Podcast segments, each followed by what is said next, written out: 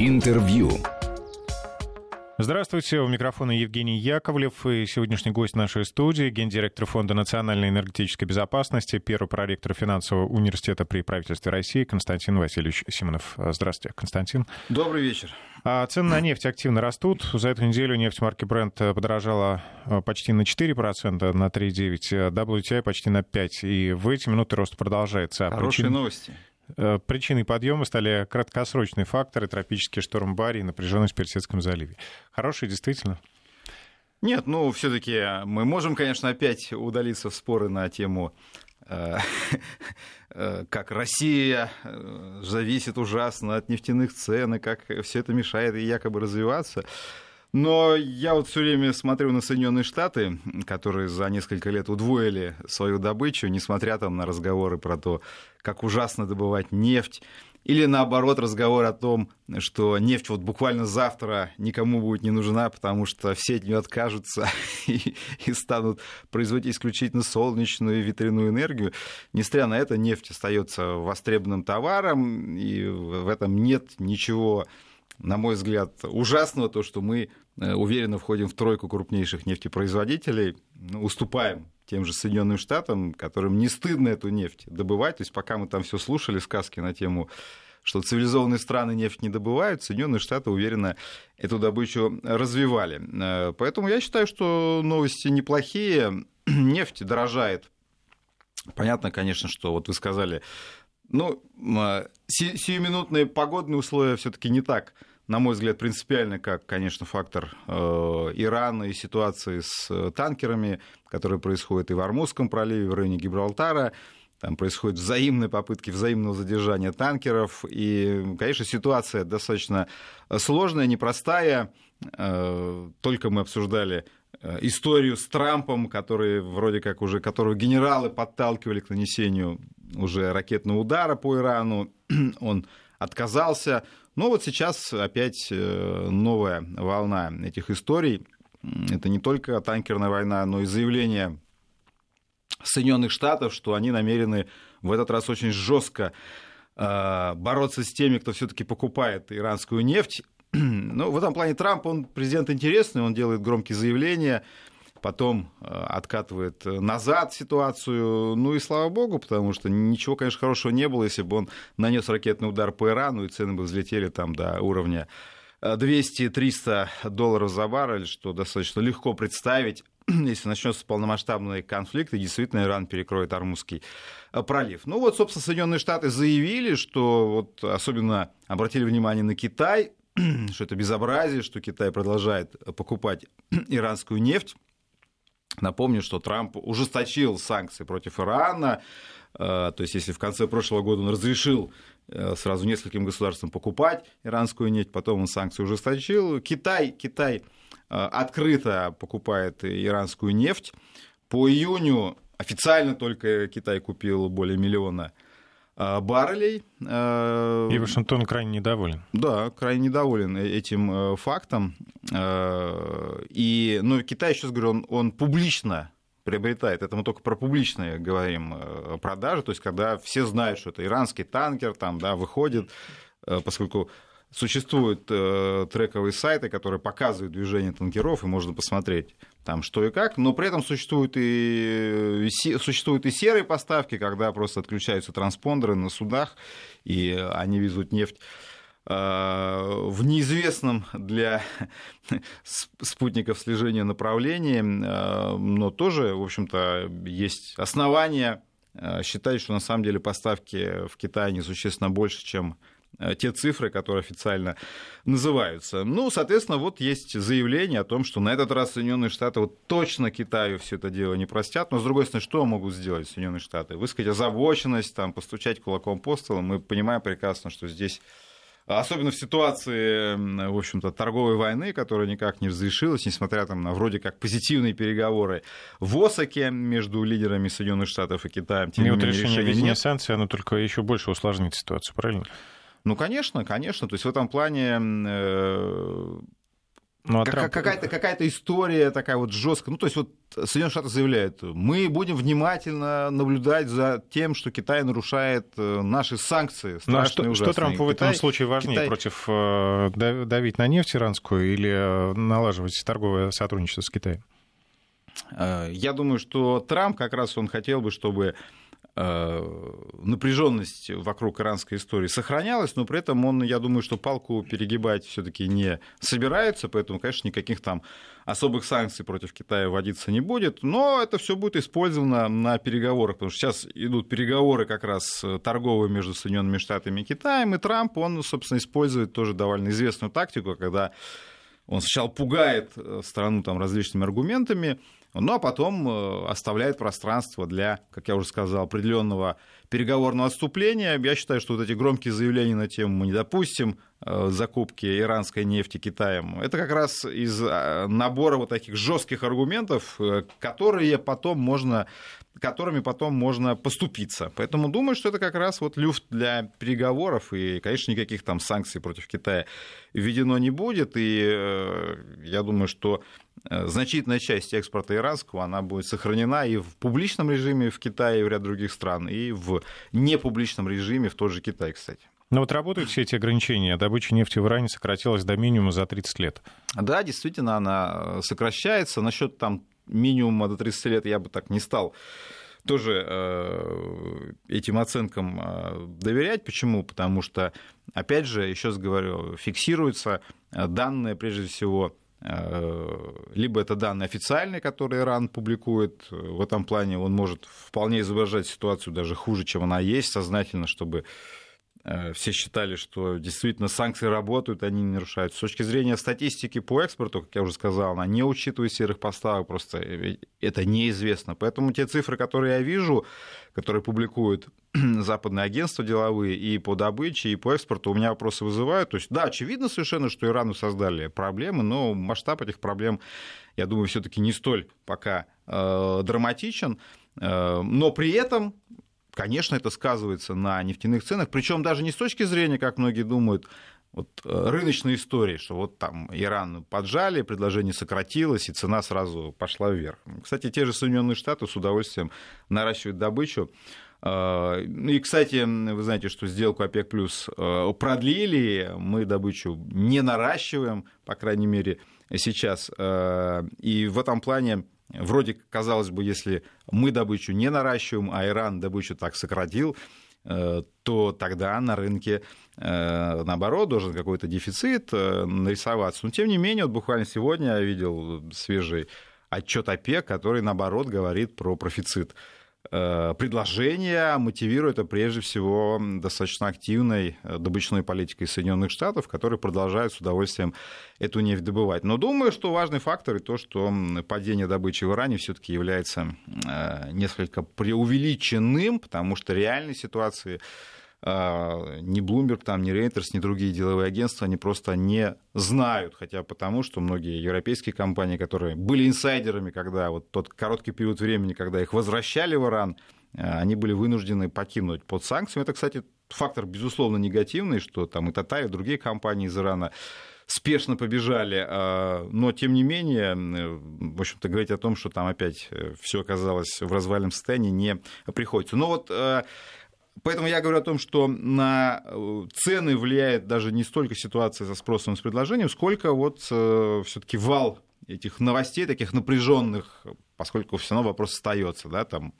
до какой степени жесткая политика Трампа будет продолжаться, там, нанесут ли удар по Ирану, потому что, ну, мы же понимаем, что эта тема из повестки не ушла, поэтому нефть пока дорожает, но дорожает, как мы видим, достаточно аккуратно, ну, потому что пока еще там э, какой-то масштабной войны мы не видим, хотя буквально э, там два месяца назад ожидания были, конечно, очень такие. Но по сути сейчас тревожные. это начало вот этой всей ситуации или она? Ну, она началась уже схлопнется? после того, как Трамп заявил о том, что санкции будут ужесточены, и после того, помните же, были первые вот эти истории, связанные с э, взрывами на танкерах, там, э, минах, которые там взорвались, и Соединенные Штаты обвинили, и саудиты обвинили в этом Иран, заявили, что у них есть там железные доказательства.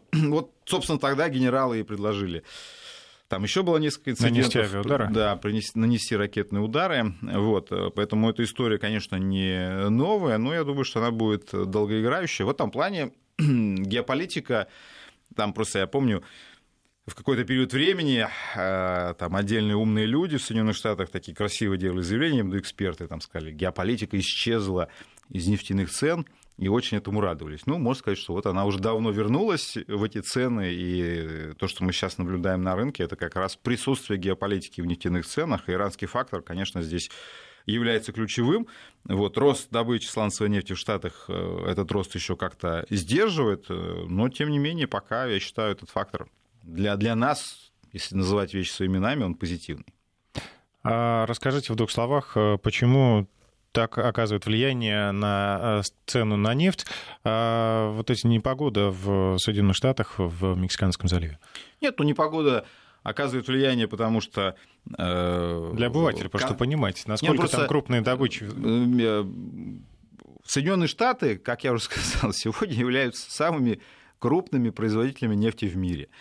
Э, об этом никогда не надо забывать. Э, добыча Соединенных Штатов сосредоточена в нескольких регионах, и Мексиканский залив, э, безусловно, один из них. Там есть достаточно большое количество шельфовых проектов, включая глубоководный шельф. Ну, если помните, вот была даже такая авария на платформе Дигуота. Это как раз горизонт. тоже в Мексиканском заливе происходило. То есть Мексиканский залив, он, в общем-то, утыкан буровыми платформами, и это достаточно крупный регион. Другое дело, что он, конечно, там не единственный. Э, ну, в России тоже, несмотря на доминирование Западной Сибири, это ведь тоже не единственный далеко регион нефтедобычи. Есть и Поволжье у нас, там есть и Восточная Сибирь, там Ванкорский кластер. Э, то есть есть там масса других там и в Коме до сих пор нефть добывают. То же самое в Соединенные Штаты. Есть, например, Техас, который реанимирован благодаря э, сланцевой истории. То есть в этом плане есть Пенсильвания, где сейчас тоже э, сланцевую нефть добывают. В этом плане достаточно много где нефть добывается, но Мексиканский залив, безусловно, вот с, с развитием технологий шельфовой добычи стал одним из ключевых есть Аляска, кстати, э, но Мексиканский залив э, – это одна из ключевых нефтедобычных территорий, поэтому когда там происходят какие-то там стихийные бедствия, ну, безусловно, там это все влияет на э, поведение нефтяных трейдеров, которые считают, что эти новости опасны с точки зрения там, влияния ураганов или чего-то еще на буровые платформы, которые могут просто технически пострадать. Как говорят э, нефтяники-профессионалы, добычи, добычное место. Ну да, добыча нефтей нефтей. Международное энергетическое агентство заявляет, что рынку нефти грозит переизбыток. Ну, в общем, совпадает да, с э, предсказаниями ОПЕК. Э, то, что, то, что я сказал, да, сейчас... Ну, вот в следующем году уже, и хотя страны ОПЕК, ОПЕК+, плюс сдерживают, выполняют свои квоты, и неужели проблема только в американцах? Ну, основным, конечно, локомотивом роста добычи являются Соединенные Штаты. Э, еще раз скажу, самая крупная сейчас нефтедобывающая страна. Добыча растет с опережением практически всех отраслевых э, прогнозов. Э, так что это действительно фактор достаточно серьезный и фактор, который перевешивает и сделку ОПЕК+, и ситуацию в Ливии, и ситуацию в Венесуэле, потому что мы видим, что геополитически далеко не только Иран сейчас проседает. То есть, видите, три страны по политическим мотивам просела в этом году, Иран, Венесуэла и Ливия, и тем не менее вот Соединенные Штаты э, уход этой нефти с рынка компенсирует. Это при том, что существует действительно продолженная сделка ОПЕК+, и мы, и саудиты, сдерживаем свои возможности, хотя Россия вполне могла бы в год там, порядка 15 миллионов тонн добычи э, прибавить. Но при этом я отношусь спокойно к такого рода прогнозам, потому что мы их постоянно слышим на тему, что там нефти будет переизбыток. Э, то есть то, что цена прогнозировалось к падению, я это слышал э, давно и постоянно, и что сделка ОПЕК плюс не работает. Тем не менее, мы видим, что по 2019 году цена достаточно неплохая. По 2018 год мы прошли очень хорошо по, по ценам. Опять же, еще раз говорю, э, те времена, когда нефть была за 100 баррелей, мы уже забыли, но тем не менее коридор там 60-70 долларов я рассматриваю как очень неплохой, по крайней мере, российский бюджет э, в, в эти цифры вполне, в этих цифрах вполне функционирует и Даже по верхним планкам, сводится, да, да. Поэтому э, нас эта цена вполне устраивает и с точки зрения профицита на рынке нефти. Ну, еще раз говорю, эти прогнозы есть. Здесь очень много факторов, которые Э, не подвластны ни ОПЕК, как аналитической структуре, ни Мировому энергетическому агентству. Э, ну и качество вообще прогнозов Мирового энергетического агентства, оно вообще ни в какие ворота не лезет. Посмотрите, что они прогнозировали там 10 лет, 15 лет назад. То есть все их прогнозы всегда бьют э, в молоко. Но это не мешает им дальше заниматься этим прогнозированием. То есть люди, люди, на их счастье, забывают то, что они напрогнозировали уже. А, вы помните, что они прогнозировали 5 лет назад или 10 лет назад? Вот это их и спасает, потому что мы все время напоминаем, но нас... Но вы-то помните, наверное, мы помним, да, мы помним, у нас все записано, но нас не всегда слушают, поэтому э, вот спокойнее относитесь к паническим прогнозам на тему, что будет с нефтью даже через год, потому что здесь очень много неопределенности, очень много факторов на это будут влиять. И мировой экономический рост, состояние экономики Китая, и торговая война Соединенных Штатов с Китаем тем же, что, что произойдет э, что будет в еврозоне, что будет в других азиатских странах помимо Китая. Масса вещей, что будет в той же Венесуэле, э, как там продержится ли Мадуро, что будет в Ливии, что в конце концов будет с Ираном. Э, и опять же есть э, варианты вот таких вот черных лебедей вроде такой полноценной заварушки в районе Армузского пролива или Бабель-Мандебского пролива, которые там вот стоит Ирану потопить пару танкеров саудовских, и все эти прогнозы вы можете смело выкинуть в корзину и э, уверенно ждать ценников по 200-300 долларов за баррель. Ну, давайте еще в двух словах про нефть. Уже передвигаемся поближе. Россия, Белоруссия. Э, вице-премьер Дмитрий Казак э, заявил, правительство России считает справедливым требование Беларуси о повышении тарифа на прокачку нефти. Белоруссия просит там почти на 21% поднять 21,7%. Ну, вы знаете, тут э, подходы разные к этой оценке. Я знаю, что не все радиослушатели согласятся с моим подходом, потому что я всегда э, исхожу из прагматичного, экономикоориентированного подхода, а многие считают, что надо к партнерам относиться мягче, спокойнее, даже идти на экономические уступки. Но я-то исхожу из того, что сколько партнерам уступок мы не делаем, толку от этого, к сожалению, политического в том числе, бывает маловато. Вспомните Украину. Мы давали, э, между прочим, скидки и и при Ющенко, и при Януковиче суть одна оказалась. А, но это, правда, другая большая тема. Что касается Беларуси, здесь просто есть момент, э, связанный с вот этой длинной историей с попаданием дихлоретана в нефть по дружбе, которая прежде всего попала как раз на белорусский завод. А, история очень долгая. Напомню, что все это произошло аж еще там, 19 апреля, 20 апреля, а, да, и уже прошло два с половиной месяца, а все она идет. Нет, вот Но белорусский оператор дружбы вот что, сегодня сказал, что, что все да, досрочно что они, прокачали.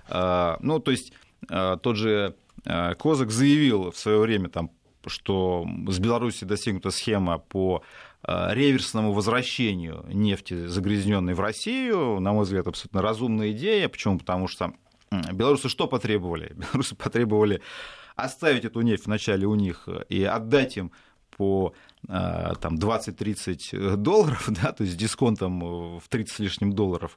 Хотя, как вы говорили, от, она просто 45. очищается, да? Э, вот. Э, ну, она там подмешивается постепенно и будет, видимо, подмешиваться потихоньку к, к чистой нефти в контролируемых размерах. Ну, соответственно, тогда... Ну, и там до сих пор ведутся споры относительно ущерба, который понес белорусский нефтеперерабатывающий завод.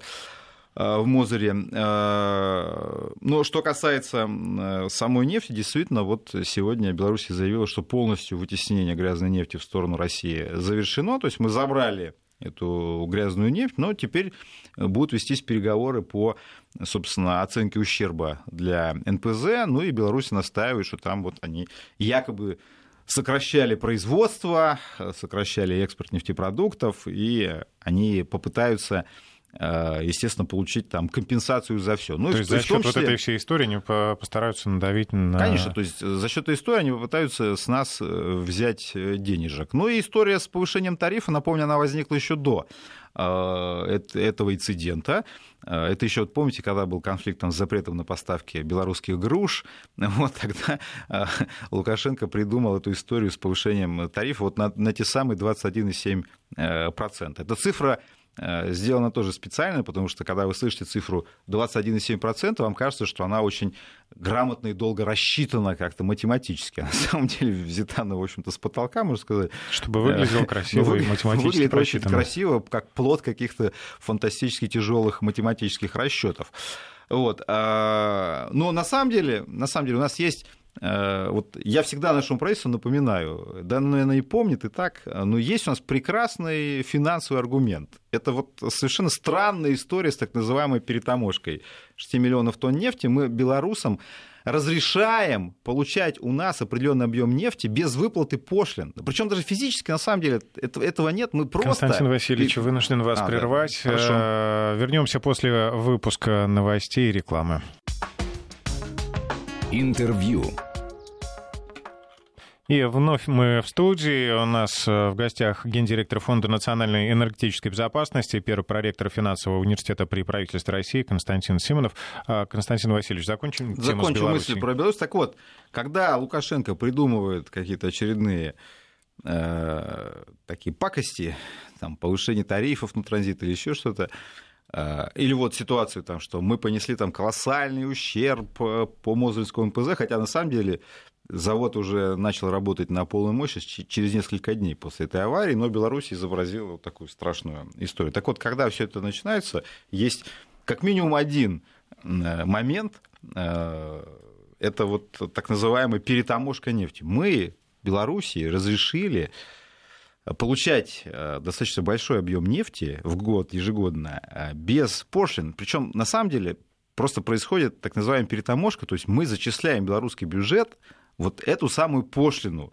А, между прочим, это в год примерно 600-700 миллионов долларов. Так вот, достаточно просто сказать, ребята, это просто наш подарок Белоруссии. Достаточно просто сказать, ребята, мы прекращаем режим перетаможки. И поверьте мне, вот этих 700 миллионов долларов вполне хватит, чтобы покрыть э, все там, ремонты на Мозырском НПЗ и, и, и даже э, там, с повышением тарифов тоже разобраться. Поэтому, но поскольку Судя по заявлению Козыка, мы чувствуем все-таки, что действительно дихлоротан пришел в Белоруссию, там, видимо, какую-то несем ответственность за это, поэтому вице-премьер так достаточно мягко сказал, что ну, у белорусов есть определенные аргументы, но при этом, конечно, на такую э, сумму мы не согласны. Я, кстати, могу еще кучу аргументов сказать, например, стоимость газа. Вот Лукашенко считает, что газ в Беларуси должен продаваться по цене Смоленской области. Он об этом говорит постоянно. С чего вдруг он должен продаваться по цене Смоленской области? Мне это непонятно, например. А, ну, напомню, кстати, что на следующей неделе планируется встреча Путина и Лукашенко, потому что в Санкт-Петербурге пройдет форум регионов. А, и, собственно, вот в рамках этого форума ожидается участие наших президентов, э, поэтому не исключаю, что это еще очередной вот такой разогрев ну... Лукашенко, потому что он на этой неделе опять там наговорил там всяких историй, как Россия там не интегрируется, вот, и это явно вот такой тоже его информационный разогрев перед встречей с Путиным, это уже его такой фирменный трюк. Но уже завтра Казак будет встречаться с, вице, э, с вице-премьером Беларуси Игорем Лишенко. Да, дождемся их итогов, э, посмотрим. Ну, теперь к другим ближним соседям, братским народу, братскому народу. Украина рискует замерзнуть э, этой зимой. Э, ожидается техногенная катастрофа, предупреждает Нафтогаз, если не накопит э, определенную сумму 20 миллиардов кубометров газа. Ну, вопрос в том, ждать ли это техногенной катастрофы или нет. Ну, ну конечно, понимаете, ситуация понимаете, будет разрешена. Понимаете, вот сейчас нас ждет очень непростое полугодие, потому что уже все знают, что в 10 утра 1 января 2020 года закончится наш длительный договор, даже два, на самом деле, договора. Ну, первый он не работает на поставку газа на территорию Украины, а второй договор на транзит, вокруг которого э, все копья и э, ломаются. Ну, Нафтогаз, он изображает вот такую драматичную историю, что если там не продлен будет договор, там техногенная катастрофа и на Украине, и не только на Украине, и в Европе, то есть всячески пытаясь склонить, ну, нас так просто склонить сложновато, поэтому склони, скорее склонить европейцев, чтобы европейцы помогли Украине склонить уже как-то нас к продлению данного договора. То есть это призыв условиях... не, к киевским властям, а к ну, это скорее. Ну, там еще есть момент. Я думаю, что здесь еще есть момент как раз такой предвыборный. Почему? Потому что сейчас, как вы знаете, скоро пройдут выборы в Раду. После них, после них поменяется правительство. После этого возникнет вопрос, а кто должен руководить компанией «Нафтогаз»? И руководство компании «Нафтогаз» э, всячески изображает из себя людей, без которых э, Украине не справиться. И они же всячески говорят, там, вот поскольку на Украине началась реформа, должна была начаться реформа газотранспортной системы, между прочим, по европейскому законодательству. Вот сейчас, если украинскую прессу посмотрите, там очень английское слово unbundling, его уже на Украине все выучили, да, это разделение. Ну, европейское законодательство предполагает разделение э, газовых компаний по видам деятельности. Нафтогаз, э, соответственно, должен э, передать свою трубу другой компании, а, кстати, уже создана компания под названием МГУ, магистральные газопроводы Украины, но Нафтогаз не отдает эту трубу МГУ, мотивируя это тем, что контракт действует э, с «Газпромом», и если вот сейчас в рамках действия контракта начинать какие-то вот эти энбенлинги, разделения, то Украина точно не справится с этим страшным «Газпромом», потому что только «Нафтогаз» знает, как с ним общаться. Это действительно главный аргумент Коболева и других руководителей «Нафтогаза», что без нас – как вы будете с ними, с этими ужасными людьми вести переговоры? Мы хотя бы уже много лет уже их изучили, выучили, и дайте нам додержаться хотя бы до 1 э, января. Аргумент весомый вот. или так? Слабоватый, слабоватый, конечно, аргумент. Но вот следующий аргумент без нас будет катастрофа. Без нас, то есть на самом деле это как раз вот подготовка к возможной смене руководства. Без нас техногенный космос, без нас не накопится. Мы хотя бы там, работаем над этим, но вот если вы нас уберете, вот ждите, ждите э, замерзания и катастрофы. При этом с точки зрения, на самом деле, замерзания Украины и потребления газа, потому что ну, Россия это достаточно давно предлагает вполне понятный сценарий. Вернитесь к прямым закупкам газа. О чем, собственно, этой неделе опять э, говорили и Медведчук с Бойко, которые посещали Россию э, опять же, идея заключается в том, чтобы вернуться как раз к первому договору, договору на закупки прямые газа у России. Э, это и дешевле бы обошлось, безусловно, Украине, и, собственно, тогда бы не было никаких проблем ни с объемами, ни с ценой. А, но понятно, что это требует там, полного отказа от э, газового наследия Порошенко, на что, кстати, Зеленский, может быть, в конечном счете и пойдет с учетом его отношения все-таки к его предшественнику. А, ну, поскольку Порошенко в качестве своей главной заслуги сделал отказ от российского газа. Отказ достаточно лукавый, потому что все там знают про этот реверс, но на самом деле там еще есть э, несколько хитрых вещей, о которых мало э, кто говорит. И что на самом деле создает для Украины дополнительную опасность, помимо, потому что когда говорят, не будет транзитного договора, Украина потеряет там, сумму более 2 миллиардов долларов в год транзитных платежей. На самом деле Украина потеряет больше. Почему? Вот как сейчас обстоит ситуация с э, поставками газа в Европу через Украину? Ну, допустим, э, вот э, «Газпром» поставляет газ через украинскую территорию, он заходит на территорию Украины, Украина же говорит, что она не потребляет российский газ, там называет этот газ словацким, покупая ее там в Словакии. Ну, все знают, что Словакия газ не добывает, но в чем еще хитрость-то самое главное? Вот смотрите, зашел, допустим, кубометр газа на Украину. У них же есть серьезное потребление на Востоке, там Харьков, Днепропетровск, или как там он сейчас называется. Так вы, вы что думаете, что этот газ проходит через всю Украину, дальше продается в Словакию, дальше Словакия продает его на Украину по реверсу, и дальше Украина его везет назад в Харьков, что ли? Э, разворачивает трубу? Конечно, нет. Ну, то есть все прекрасно понимают, здесь, он потребляется, естественно, сразу в Харькове в нужных объемах. Дальше на границе, поскольку «Газпром» же не контролирует, что происходит внутри газотранспортной сети, он контролирует счетчики на границе России и Украины и на границе там, России, э, ой, Украины, соответственно, с Европой, там Велки Капушала, например, да, то есть, соответственно, там Украина и Словакия.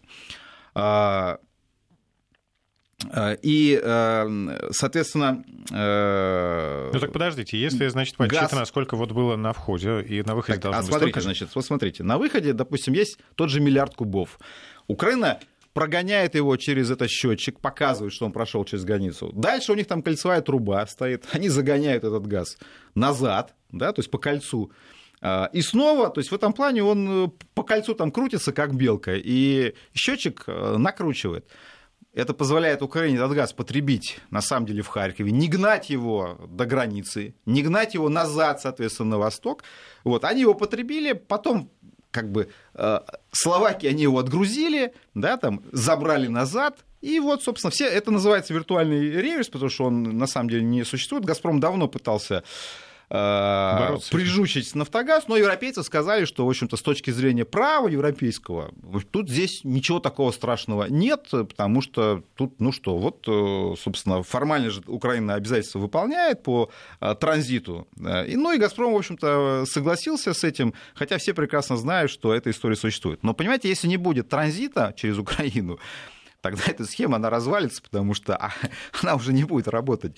То есть тогда вообще газ не будет заходить на украинскую территорию. И на самом деле для Украины это очень серьезный момент, о чем она, естественно, не говорит, потому что она все сводит только к вопросу транзита. На самом деле там есть и это тема, потому что вся эта тематика вскроется, и нужно будет физически тогда Украине действительно брать газ в Восточной Европе, действительно гнать его до Харькова, что приведет к дополнительному э, росту стоимости газа для э, украинских потребителей.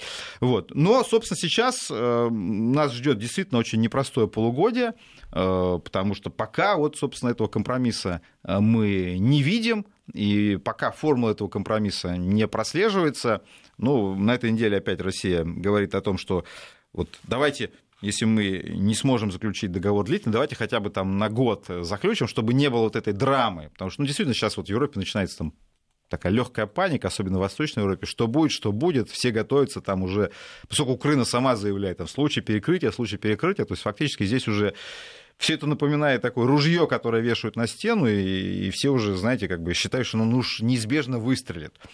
А, давайте продлим на год это соглашение старое, но тут тоже есть хитрость. Почему? Потому что а, принципиально наша позиция заключается в том, что Украина должна согласиться с э, отказом от претензий «Газпрома» по решениям Стокгольмского арбитража. Вопрос не только в этих 2,6 миллиардах долларов, которые, согласно этому решению, «Газпром» должен «Нафтогазу». Проблема заключается еще и в том, что это решение позволяет, если «Газпром» его признает, это решение позволяет «Нафтогазу» подать новый иск. Ну, там, напомню, кратко, суть этой истории заключается в том, что в контракте Э, э, там в контракте э, был объем газа, который Украина обязана потребить, 52 миллиарда. Причем там четко были прописаны штрафные санкции да, за непотребление. Газпром этот иск выставил Украине, обратился в Стокгольмский арбитраж. И там был пункт, что Россия должна обеспечить 110 миллиардов транзита. При этом никакие штрафные санкции там не были прописаны. Нафтогаз на этот пункт подал э, свой иск э, в Стокгольмский арбитраж. Что решил Стокгольмский арбитраж? Стокгольмский арбитраж решил совершенно фантастическую вещь. Он сказал так.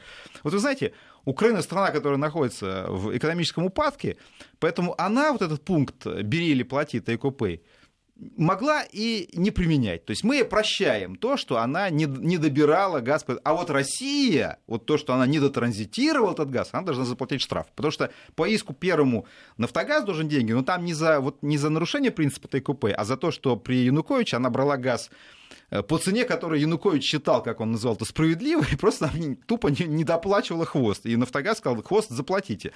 Но э, Газпром заставляют ну, в заплатить итоге за недотранзит. Газпром вам, говорит, вам проще заплатить, вы заплатите, да? Я с этим не согласен. Да, вы типа не такая экономически слабая страна, наоборот, у вас там рост экономический, поэтому ну что вам стоит, заплатите, а они, да пожалейте их. Хотя абсолютно симметричные условия были.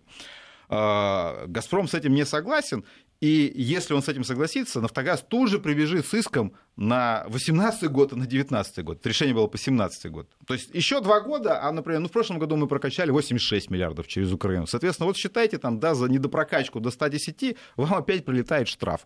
А, «Газпром» говорит, мы согласны продлить этот договор, если мы убираем вот этот пункт «качай или плати», и, естественно, для этого «Нафтогаз» должен отказаться от Э, разбирательств Стокгольмского арбитража, ну, точнее, признать, что «Газпром» прав со своей апелляцией. Конечно, «Нафтогаз» этого не сделает.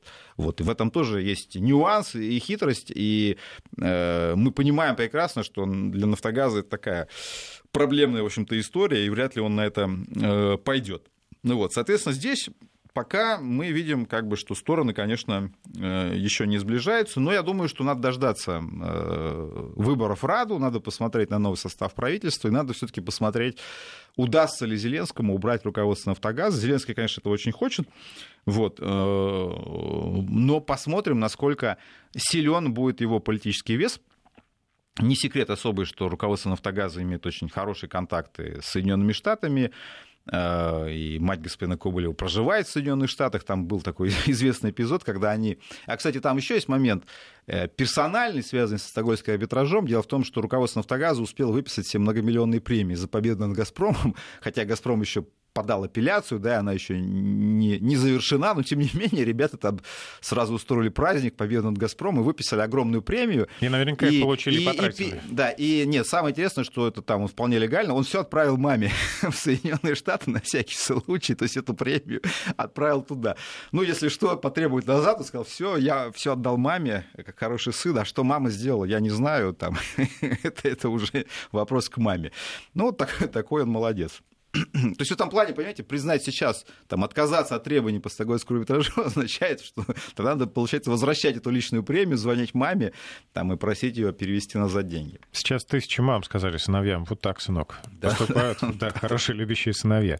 Смотрите, но ситуация с непродлением контракта, она же э, будет печальна не только для Украины, но и для соседних стран. Вот Молдавия, например, переживает, что э, возрастут цены на газ для населения. Ну, Молдавия, кстати, это история интересная. Почему? Потому что она, кстати, очень тесно связана с Украиной. Почему? Потому что а, ну, вот в чем драматизм истории с непродлением там, вот этого контракта? Там, все мы знаем, что Россия строит турецкий поток, точнее, турецкий поток две нитки уже построили как морскую трубу. Россия строит продление сухопутное, сейчас там вот работы идут в Болгарии, в Сербии. То есть идея заключается в том, чтобы продлить по территории Турции, Болгарии, Сербии, Венгрии до австрийского Баумгартена. Соответственно, ведутся там согласования в Саксонии по строительству газопровода Югал, который продлит Северный поток-2 до того же Баумгартена австрийского. Короче говоря, мы создаем систему, которая позволит дополнительно поставлять в Европу вот примерно, кстати, те же самые 86 миллиардов кубов, которые мы поставили в прошлом году через территорию Украины. Но э, поэтому ну, здесь математика вот такая 86 на 86 не совсем работает э, по нескольким причинам. Причина первая — сезонные пики. Поэтому мы, конечно, полностью от Украины не сможем, даже если наш э, экспорт не вырастет, хотя он может вырасти. На самом деле, почему он может вырасти? Ну, потому что, например, в Европе массово отказываются от угля, а, а естественно, замена углю это прежде всего газ. Да? Там Германия выходит из угля, Британия выходит из угля. Сейчас Франция, кстати, решает выйти из угля. Может быть, Польшу заставят э, то же самое это сделать, хотя она очень этого не хочет. Э, ну и другие там, закрытие Гронингена в голландского крупнейшего месторождения из-за землетрясений. Ну и там другие факторы есть. Но, допустим, сценарий консервативный, экспорт не э, растет. Значит, но, тем не менее, существуют сезонные пики, то есть зимой потребление выше, и, и поэтому все равно вам нужно будет использовать ту же Украину для того, чтобы в случае там, особых холодов в Европе обеспечивать поставки газа нашим партнерам в нужном им количестве. Поэтому здесь вот э, ежегодная штука, как бы нельзя сравнивать ежегодные вещи, надо смотреть и на э, вот эти зимние пики, и, и в этом плане нагрузка, конечно, на инфраструктуру новую, она в этот период будет чрезмерной, и нужно будет Украину задействовать. А второй момент связан с географией. То есть, в принципе, вот э, мы заменяем практически всех через Северный поток-2 и турецкий поток, всех потребителей, которые замкнуты сегодня на украинскую э, ветку. Всех. Там Болгарию, Венгрию, Балканы, э, Австрию, Италию. Грецию, Турцию. Единственная, по большому счету, страна, которую мы пока, которую не заменим э, турецким северным потоком, это упомянутая вами Молдавия. Поэтому Молдавия географически, она как бы завязана поставкой через Украину, там вот рядом с Одессой этот газопровод заходит на территорию Молдавии, поэтому Молдавия очень сильно волнуется на тему, а что же будет с транзитным договором, э, потому что это ее касается. Вот одна ветка идет к ней, и для нее этот вопрос очень серьезный. И вот президент правда, Дадон сразу попросил дать скидку. Ну, правда, да. У Дадон, там у Молдавии есть еще одна, как вы знаете, даже не одна история. Во-первых, они хотят скидку, во-вторых, там вопрос с Приднестровьем постоянно возникает, потому что Приднестровье потребляет газ, а это долг, э, как вроде как Молдавия должна платить, но Молдавия этого делать не хочет. Это тоже такая интересная история. Как, кстати, с Украиной. Вот Украина говорит, Донецк и Луганск – наша территория. Но вы знаете, наверное, что Донецк и Луганск, э, мы специально после 2014 года э, разблокировали старую трубу, которая напрямую идет, она не работала да, долгое время, из да. России в Донецк и Луганск, и мы сейчас поставляем газ туда напрямую. Они этот газ не оплачивают. Э, Украина, которая считает, что это ее территория, тоже ее не, его не оплачивает. Говорит, а, а что вы к нам предъявляете претензии? Вы туда предъявляете, в Донецк. Так это же все-таки определитесь, это часть Украины. Если часть, давайте тогда решать, кто, кто будет платить. А если не часть, тогда и скажите, что это не часть, и тогда уже по-другому и политические будут отношения выстраивать. То же самое с Приднестровьем. Э, Кишинев говорит, это наша земля, но, но за газ пусть платят сами, мы эти долги не э, признаем. Вот. Э, и тут тоже возникает коллизия с Приднестровским долгом и со стоимостью газа для Молдавии и вот, собственно, уже превентивно э, просят э, собственно, сразу эту скидку, потому что, ну, вот сейчас политическая, там, как вы знаете, там смена правительства идет, причем считается, что э, Россия редкий случай, когда сумели договориться с Соединенными Штатами, и как большие страны согласились с, с этим предложенным форматом, и, ну, вот, собственно, Э, на этом фоне Молдавия пытается выбить э, скидку. Ну а заодно, конечно, она не является субъектом переговоров по транзиту, но ее эта тема очень волнует, собственно, а что будет с ними и будет ли продлен э, данный договор. При этом, кстати, ну, об этом мало кто знает, но, наверное, это не такая тема, что у нас вообще-то есть договор и, и с Молдавией, он, кстати, тоже заканчивается в декабре 19 года. Ну, там нет для нас никакой драмы, для европейцев, поэтому никто на эту То есть первично решить историю... с Украиной. Ну, то есть, ну, там, ну, просто, если они его не продлят, тогда они остаются без газа, это их, в общем-то, проблема. А у них там на волне вот этой независимости, там была завиральная идея из Румынии построить газовый. И, кстати, они его строят. Ну, там масса всяких смешных вещей с этой Румынией. Ну, вот Дадон говорит, в следующем году, в 20 2021 году построят. Ну, там, понимаете, Румыния страна тоже веселая. Они на европейские деньги очень активно развивают газотранспортную инфраструктуру. Там была одна очень смешная история, когда они строили один интерконнектор на европейские деньги. Э, в результате проложили несколько километров трубы, которая ни к чему не была присоединена. Э, ну, то есть она начиналась там с дыры и заканчивалась дырой, до Европейскую комиссию привезли в поле, показали проложенную трубу, европейцы очень обрадовались, хотя на самом деле это просто было несколько километров трубы, вот, которые, которые заканчивались дырками с той и с другой стороны, но деньги успешно получили, освоили. Но это, эта история попала все-таки там в прессу европейскую, потом европейцы стали задавать там э, вопросы, там, да, как в старом кинофильме Андрюша, а где же 25 рублей? Вот. Но болдаване говорили, что типа, да ладно, что ж, румыны, прошу прощения, румыны, говорили, ну что же вы так, это типа, мы же строим там, что-нибудь придумаем. Ну, короче говоря, насчет того, что они там собираются что-то откуда-то построить, край там веселый, специфический, там масса вот таких трагикомичных э, моментов э, происходит. Но ну, с точки зрения Украины, там, конечно, история не такая уж и смешная. Есть немного хороших новостей э, с Украины. Нафтогаз снижает цены для населения на 650 гривен. Конечно, в процентном соотношении не так много, но, надеюсь, население будет полегче. Но это как раз тоже связано с неким элементом пиара Коблева, который пытается показать, что вот видите, мы даже вот сумели что-то найти людям, людям, людям эти тарифы понизить. Хотя до этого вы знаете прекрасно, что подняли фантастические эти тарифы. Ну и Зеленскому, кстати, это тоже нужно, потому что он же пришел к власти на экономической тематике, на теме униженного, ограбленного народа, в том числе и через тарифы. Для него эта тема была очень важная. Э, в основном на ней, конечно, паразитировала э, Юлия Тимошенко, но тем не менее Зеленский с удовольствием там какую-то эту повестку отработает, а Коболев тоже пытается сказать, видите, мы тоже можем быть полезными. Спасибо, Константин Васильевич. Напомню, сегодня у нас в студии был гендиректор Фонда национальной энергетической безопасности, первый проректор финансового университета при правительстве России Константин Симонов. Счастливо. Интервью.